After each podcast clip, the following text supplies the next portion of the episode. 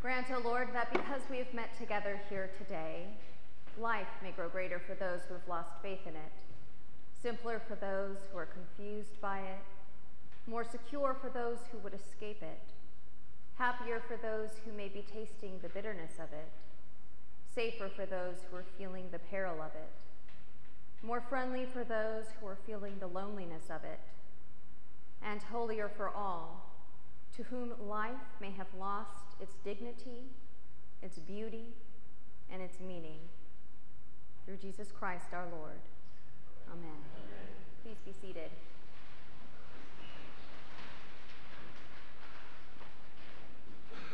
Thank you, Joey, for making sure that the organ works.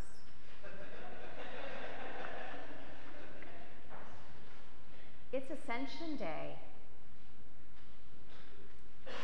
I want you just to think for a moment. Think, do a little um, Ignatian reflection here. How deeply has the ascension, Christ ascending into heaven, how deeply has it impacted your life? Does it play a big role in your faith? When you seek whatever it is that we seek from God, do you find yourself at the, at the ascension? I'm not seeing a lot of vigorous head nodding going on. Because I think the ascension proves to be one of the most confusing yet powerful moments that we experience of our Lord Jesus Christ. It's one of those things where we know that it is so meaningful and that it is moving. But why or how, I believe, remains elusive. But how many of you have cast your gaze to that window?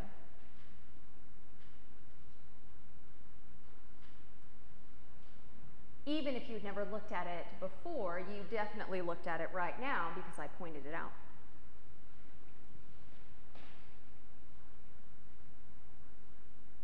I think that this window conveys the complexity of the ascension.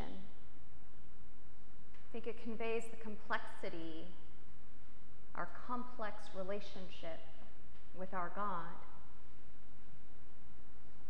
literally frozen Jesus. He has ascended mostly. I think it captures so well the tension that we feel as Christians as we desire to be so close to Christ that we want to keep him however we can.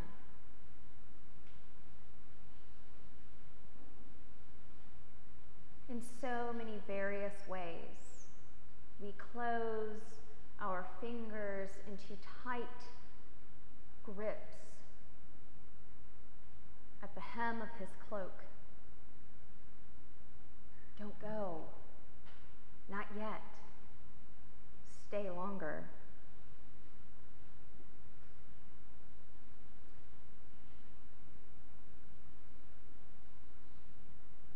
I've always wanted to make fun of the disciples, and it's, you know, flip open your Bible. It's easy to find something to poke fun at. They're not the best or the brightest, they're simply called, which is good news for each and every one of us.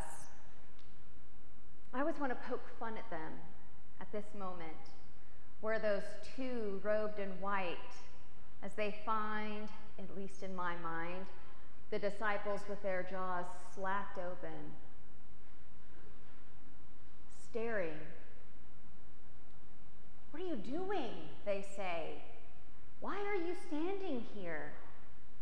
Go. Go.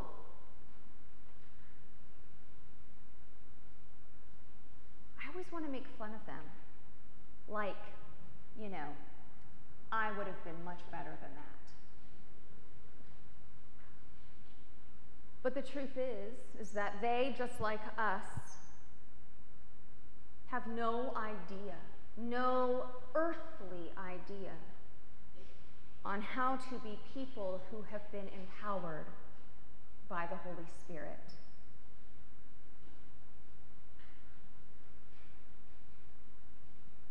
How many of you find yourself frustrated with the state of the world? Pick your topic, pick your news channel.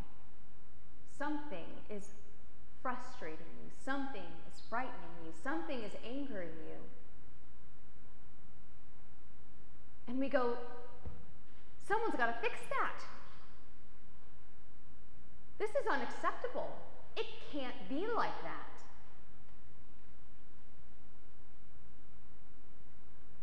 And we forget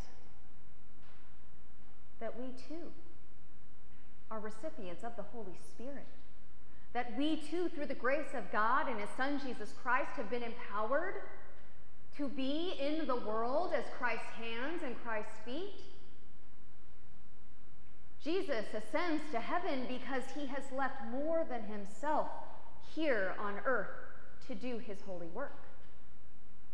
You my beloveds. Me. We have work to do, holy work. And we've been empowered by the Spirit to take the love of Christ to those who need love, to take food to those who are hungry, to take shelter to those who have none. Who is going to fix it? Whatever it is? You. You are going to fix it. I. I am going to fix it. We. We are going to fix it. Jesus ascends into heaven. And like those first disciples, we think we need more. We need clarity. What did Jesus really mean? What does love really look like? What does it actually mean to feed the poor? And we spend so much time fighting, weeping, gnashing our teeth because we're too afraid, we are too afraid to admit that through the grace and love of God, we are powerful beyond all measure. I stand before you a coward.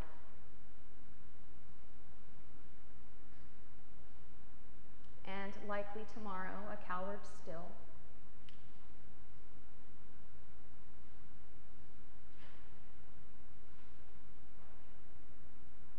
But together, together we can find ourselves braver, more curious, and perhaps a little more inclined to lessen our grip from the one who we think is the only one who can fix, the only one who can love. Perhaps together we can loosen our grip from the hem of Jesus' cloak and allow Jesus to be who Jesus is. And for us to fully step into the ones that God has created us to be. Bearers of light and love, ones who live the gospel,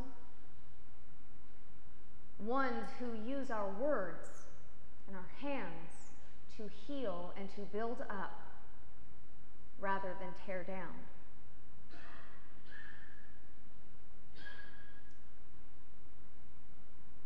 Jesus' ascension, while yes, a mighty display of holiness, of power, of might, is also an invitation. An invitation to each of us to turn our gaze from the beautiful pinks and blues and shimmers and lights to the broken, to the smelly, the disgusting, and to get close. And to be Jesus.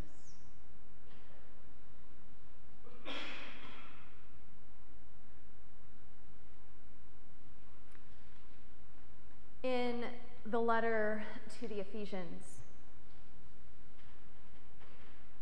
I've heard of your faith in the Lord Jesus and your love toward all the saints. And for this reason, I do not cease to give thanks for you as I remember you in my prayers. Beloveds, our faith, our love, it is strong and true.